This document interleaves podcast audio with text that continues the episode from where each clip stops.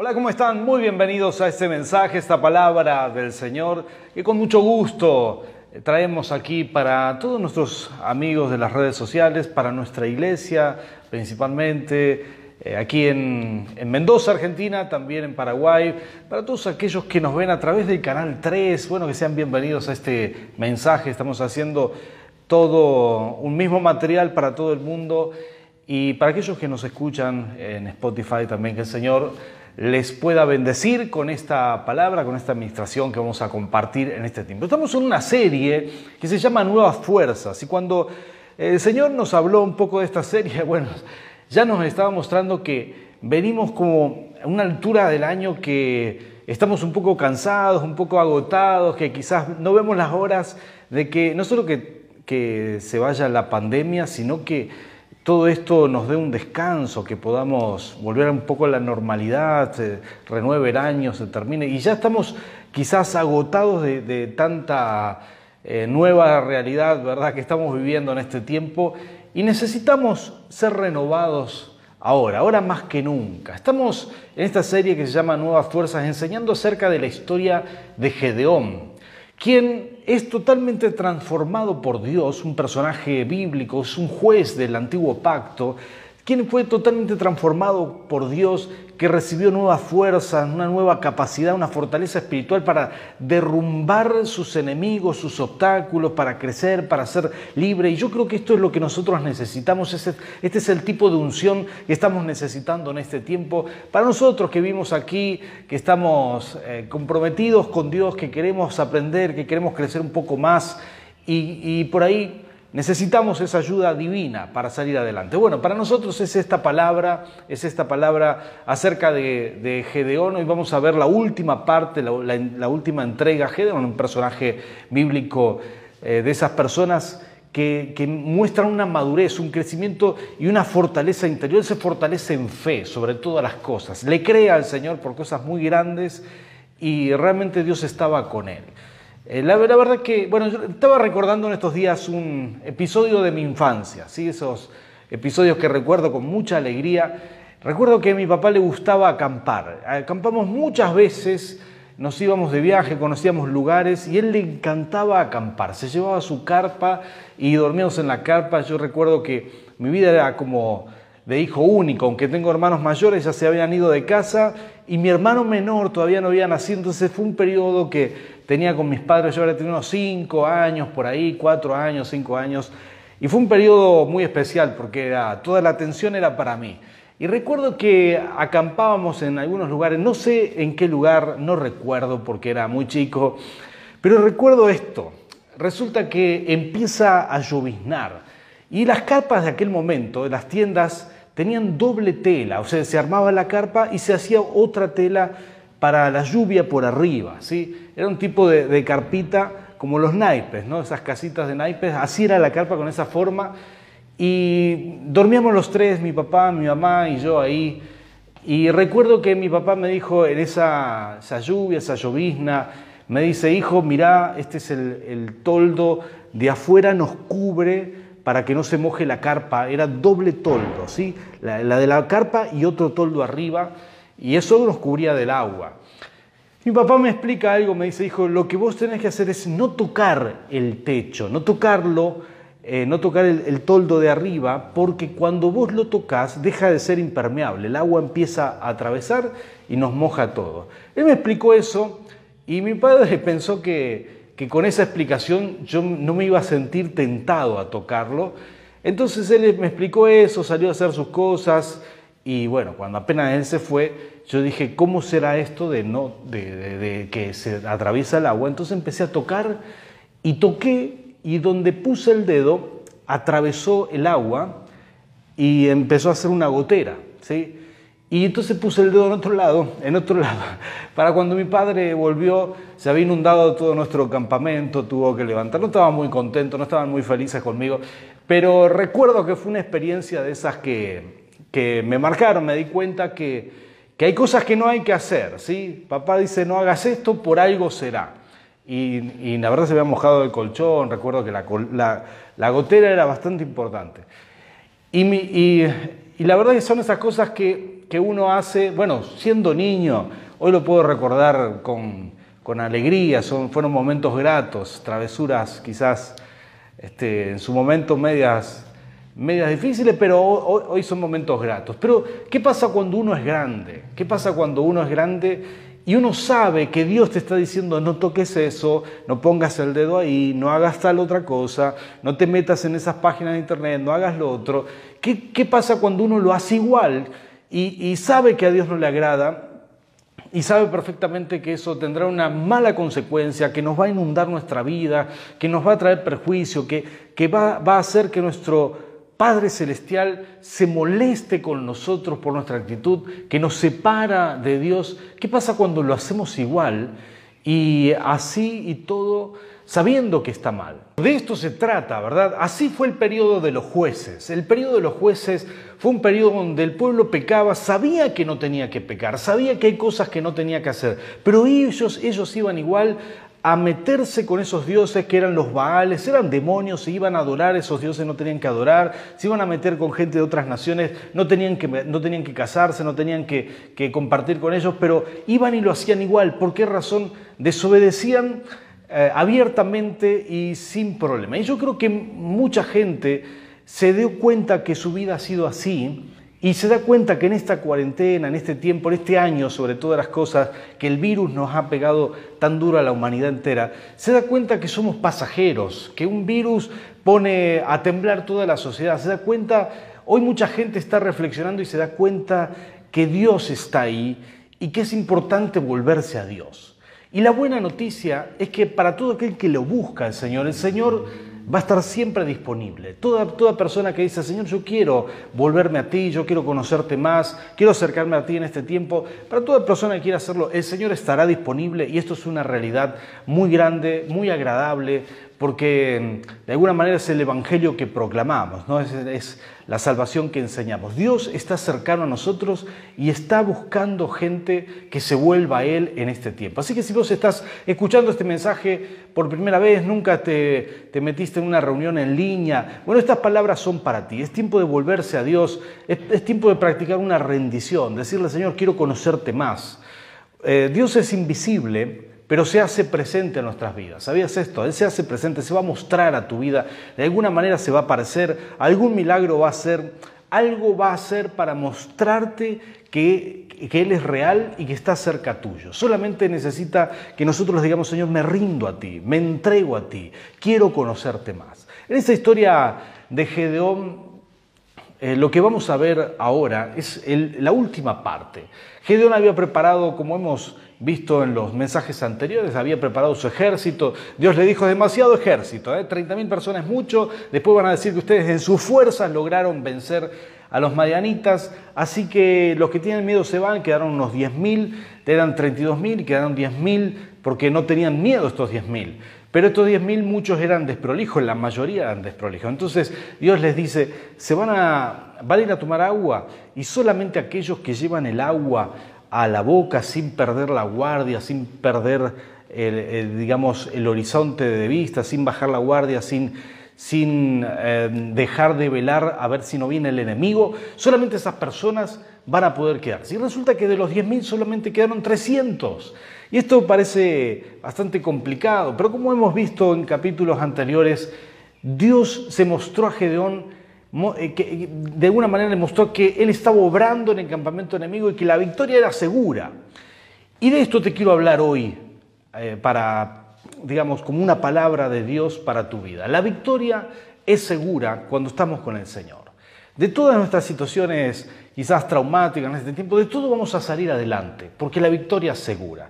Algunas personas quizás están escuchando este mensaje y están internados en, en un hospital, algunos quizás están recluidos en sus hogares, están atravesando todos los síntomas del COVID-19. Quiero decirte esto, la victoria segura en el nombre del Señor. Solamente tenés que confiar en Él, tenés que creerlo y hacer algunas cosas más que vamos a enseñarte hoy aquí en esta palabra, en este mensaje. Y para esto quiero leerte estos textos de la Biblia, estos últimos textos, esta gran victoria que Dios le dio a Gedeón Tremenda victoria que nos enseña muchísimo. Y bueno, en, este, en estos pasajes de la Biblia podemos aprender muchas cosas acerca del carácter de Dios y de esas cosas que podemos hacer para tener el favor y el respaldo divino sobre nuestras vidas. Yo quiero que, que leas conmigo, esto es Jueces capítulo 7, vamos a leer desde el versículo 16 en adelante. Y así dice la palabra del Señor. Así dice la palabra del Señor. Gedeón dividió a los 300 hombres en tres compañías y distribuyó entre todos ellos trompetas y cántaros vacíos con antorchas dentro de los cántaros. Mírenme, les dijo les dijo, sigan mi ejemplo, cuando llegue a las afueras del campamento hagan exactamente lo mismo que me ven hacer. Cuando yo y todos los que están conmigo toquemos nuestras trompetas, ustedes también toquen las suyas alrededor del campamento y digan, por el Señor y por Gedeón. Gedeón y los cien hombres que iban con él llegaron a las afueras del campamento durante el cambio de guardia. Cuando estaba por comenzar el, relevo de medianoche, tocaron las trompetas y estrellaron contra el suelo los cántaros que llevaban en sus manos. Las tres compañías tocaron las trompetas e hicieron pedazos los cántaros.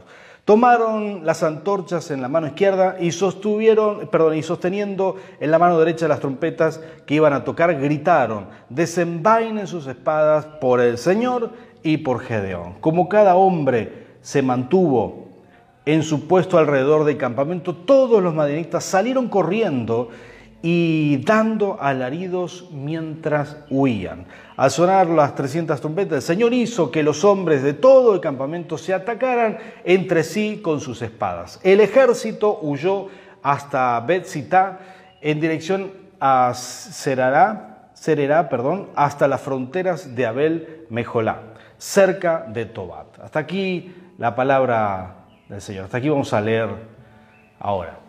Pero esto es lo que dice la palabra del Señor. Esto es el texto que estamos leyendo. Es una historia, una historia tremenda, una victoria gigante. Aquí Dios muestra su poder. Solo con 300 hombres pudieron vencer porque Dios estaba con ellos. Esto es una realidad. Cuando Dios está de nuestro lado, ¿quién contra nosotros? A veces, a veces nos cuesta creer estas cosas, pero esta es la verdad.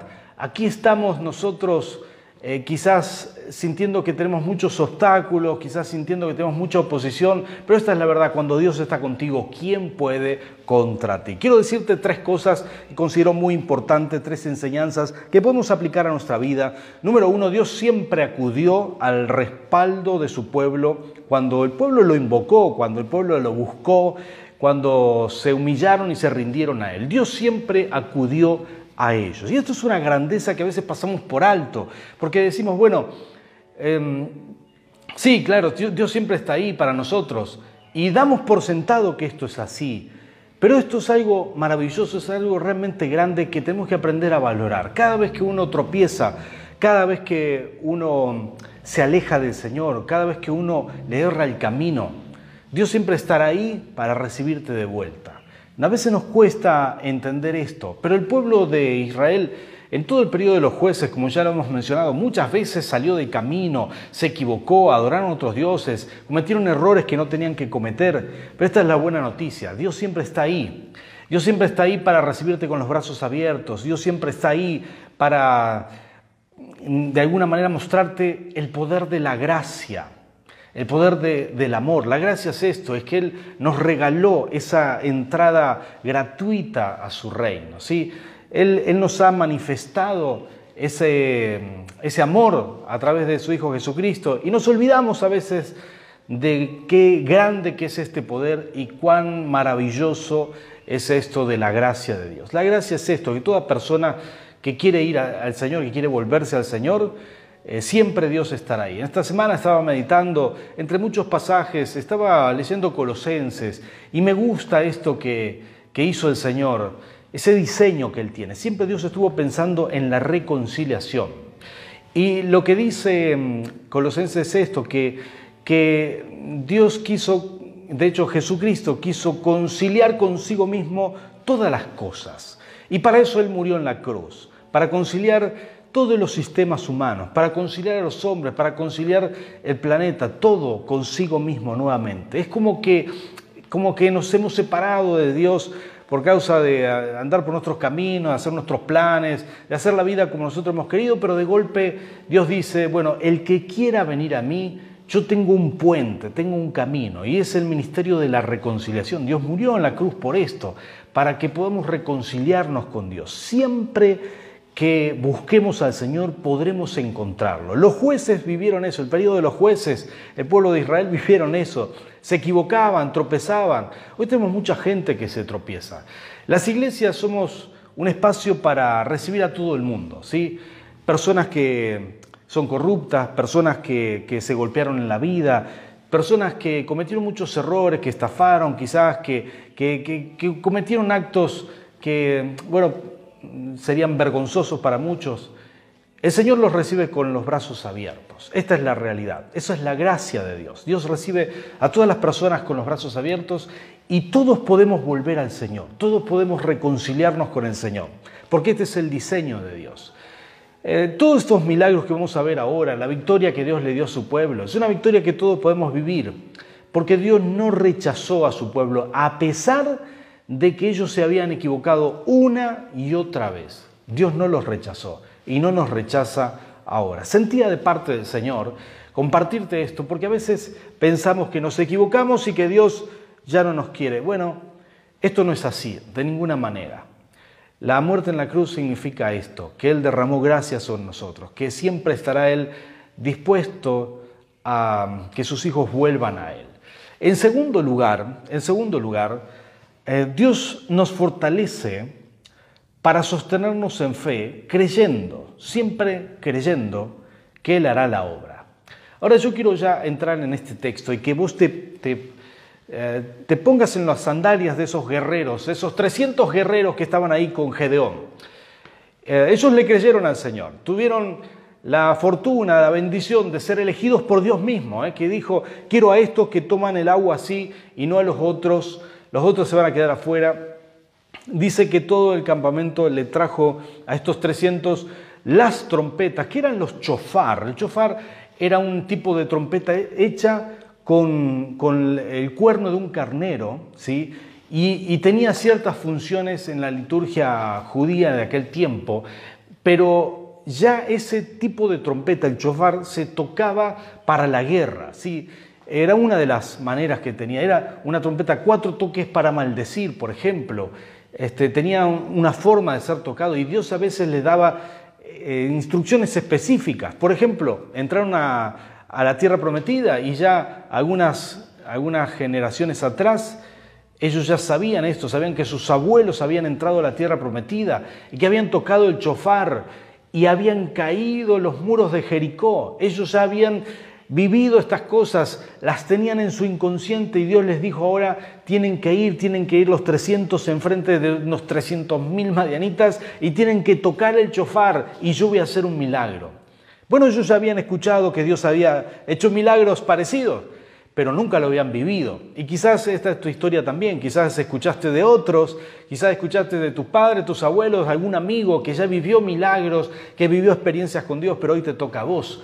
Y a veces la espera de un milagro se hace interminable. Porque me imagino estos 300 hombres que caminaban con sus sandalias, pero tenían una antorcha en la mano izquierda, ¿sí? que no la soltaron nunca.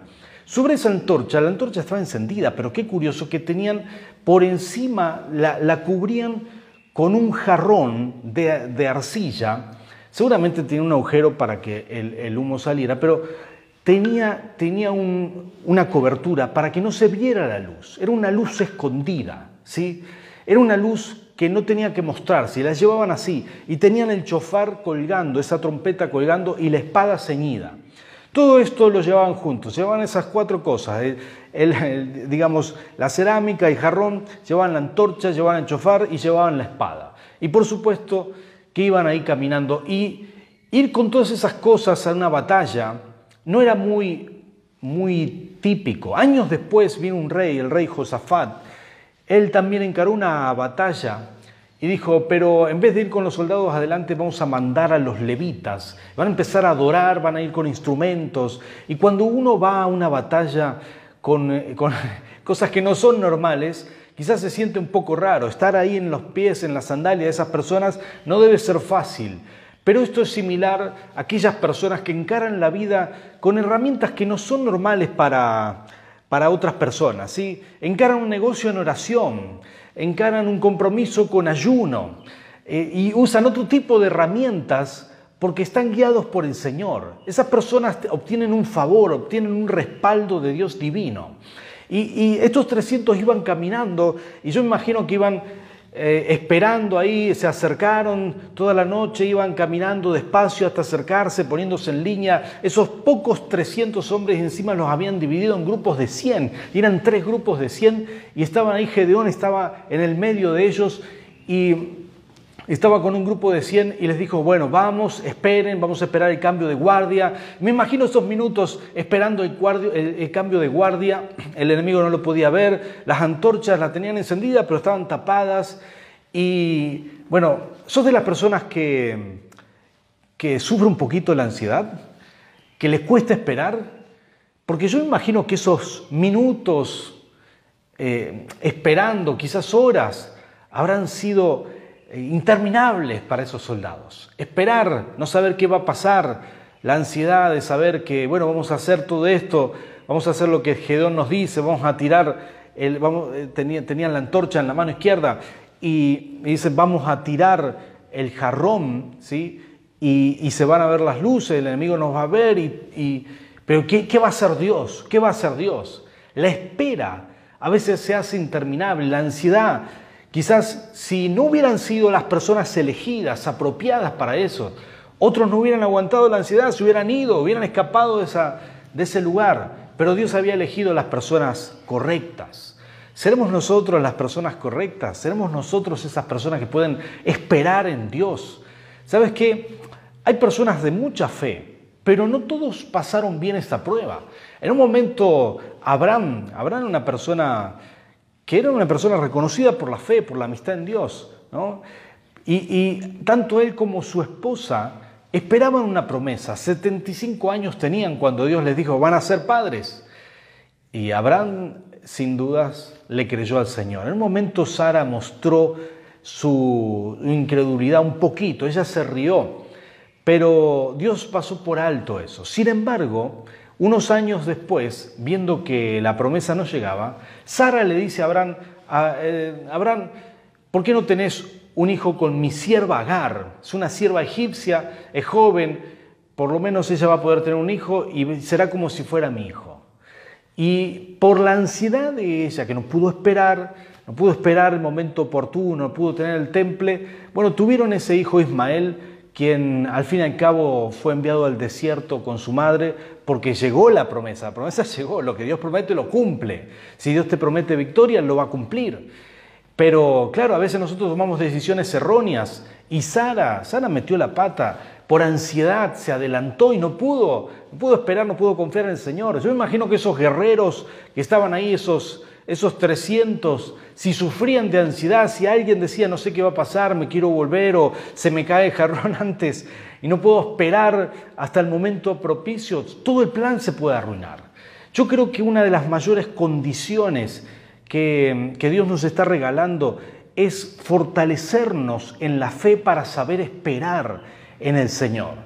Necesitamos aprender a esperar en el Señor, fortalecernos en fe. Para algunos, como dije antes, esta cuarentena se hace interminable, pero hoy Dios te va a dar nuevas fuerzas para saber esperar en Dios. Vas a salir victorioso, vas a salir adelante en todo, pero es importante saber confiar y saber esperar en el Señor. Si esta palabra es para ti, que puedas decir amén en tu casa, que la puedas abrazar, que la puedas recibir en este momento y que dejes que el Espíritu Santo te ministre con esta palabra. En tercer lugar, quiero decirte algo más y lo último para hoy, y es que no era casualidad las cosas que Dios les dice. Bueno, Dios nos regaló la victoria, pero hay que saber proclamar esa victoria. Hay que saber proclamar esa victoria que Dios ya nos dio de antemano, porque Él pagó en la cruz una victoria para cada uno de nosotros, en todas las áreas que te puedes imaginar, en todas las áreas que apliques esta palabra, la victoria es tuya.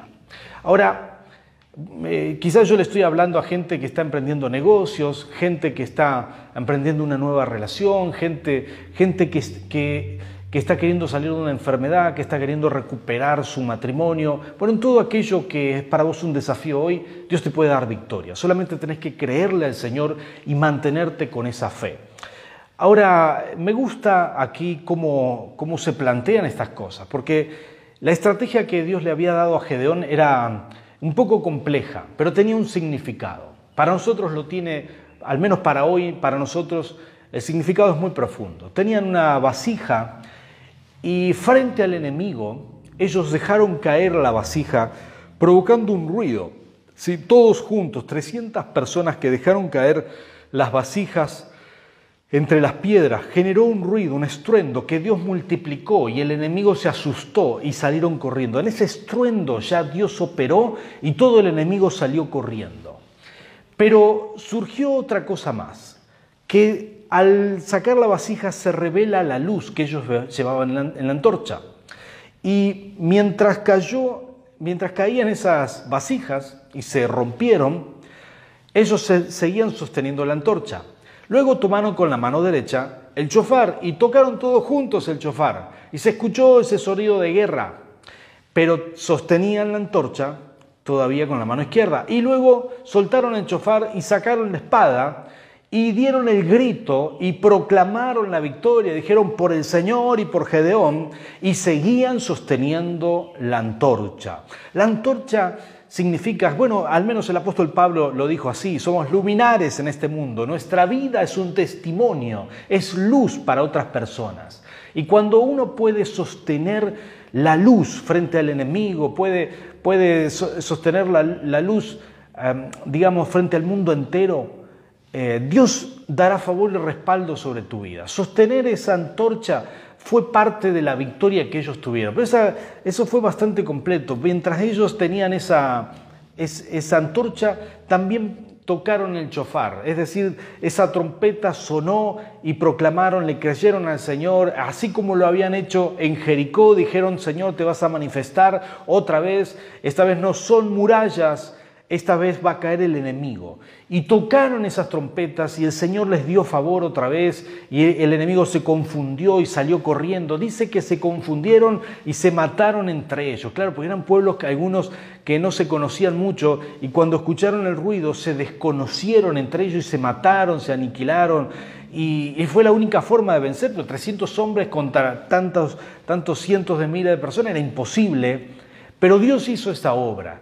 Y, luego sacaron la espada. Y la espada en la Biblia Significa, sobre todo en el nuevo pacto, significa la palabra de Dios, que es más cortante, dice que, que una espada de doble filo, que penetra hasta lo profundo del corazón. Pero fíjate qué significativo el testimonio encendido, la palabra de Dios en la otra mano y luego la proclamación. Y aquí esta parte me encanta, porque cuando uno proclama, cuando uno habla las cosas de Dios, cuando uno declara bendición, hay gente que, que no sabe estas cosas y habla mal y declara derrota y habla cosas que no tiene que decir, pero Dios nos llama a declarar victoria y proclamar victoria en el nombre del Señor. Esta palabra me encanta. Ellos ganaron una gran batalla, eran 300 contra miles y miles de personas, contra cientos de miles.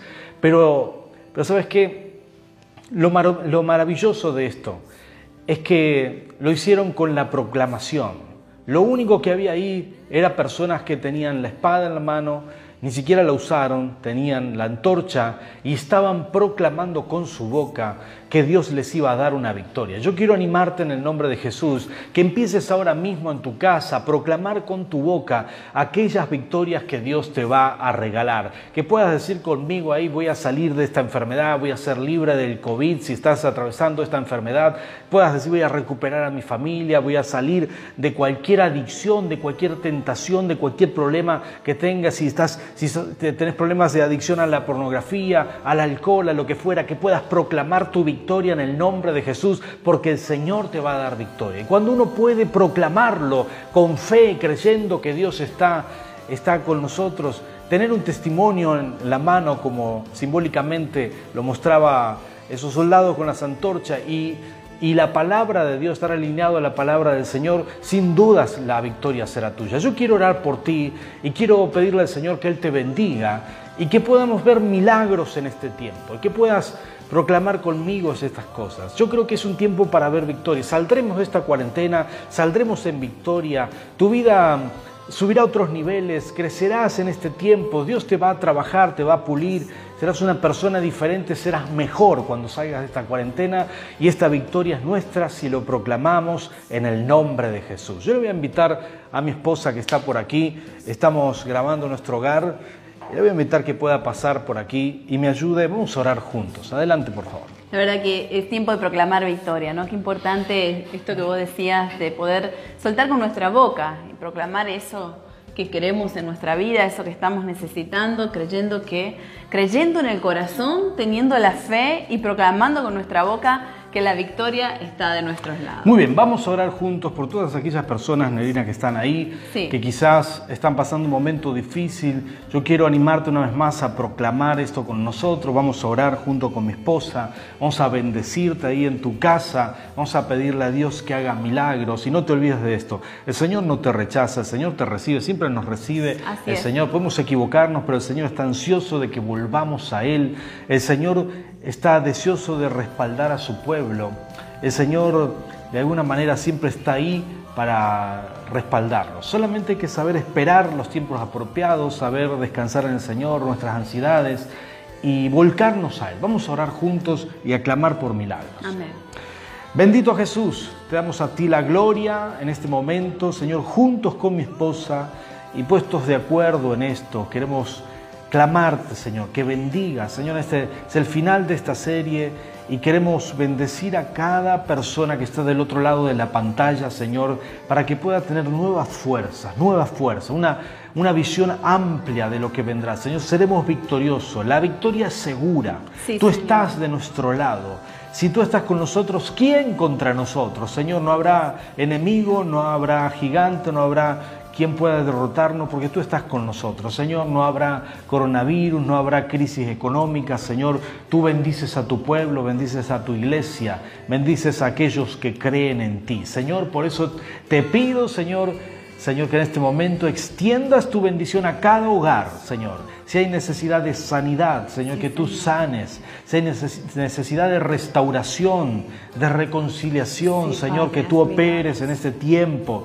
Señor, si hay necesidad de prosperidad, Señor, de salir de deudas, oh bendito Señor, opera con poder en el nombre de Cristo Jesús. Si hay necesidad de salir de adicciones de algún tipo, Espíritu Santo, Señor, opera con poder, Señor. Declaramos victoria en el nombre de Cristo Jesús. Gracias Señor. Amén y amén. Amén. Bueno, que puedas levantar tus manos ahí y decir, proclamo victoria, recibo nuevas fuerzas porque eso es lo que Dios imparte, ¿no? La verdad que les extrañamos muchísimo a toda nuestra amada familia y gente de aquí de Mendoza. Extrañamos a toda nuestra gente de Asunción, ahí en Paraguay, que están con los pastores Lucas y Brenda, que sé que hay gente que se está conectando desde allí. Ya pronto seguramente podremos tener un reencuentro en ese lugar, como la gente de General Aquino que están con los pastores Roberto y Ramón, Así Es. Así que eh, la verdad que en la distancia, pero sintiéndonos cerca, porque hay algo que nos une y es la presencia de Dios.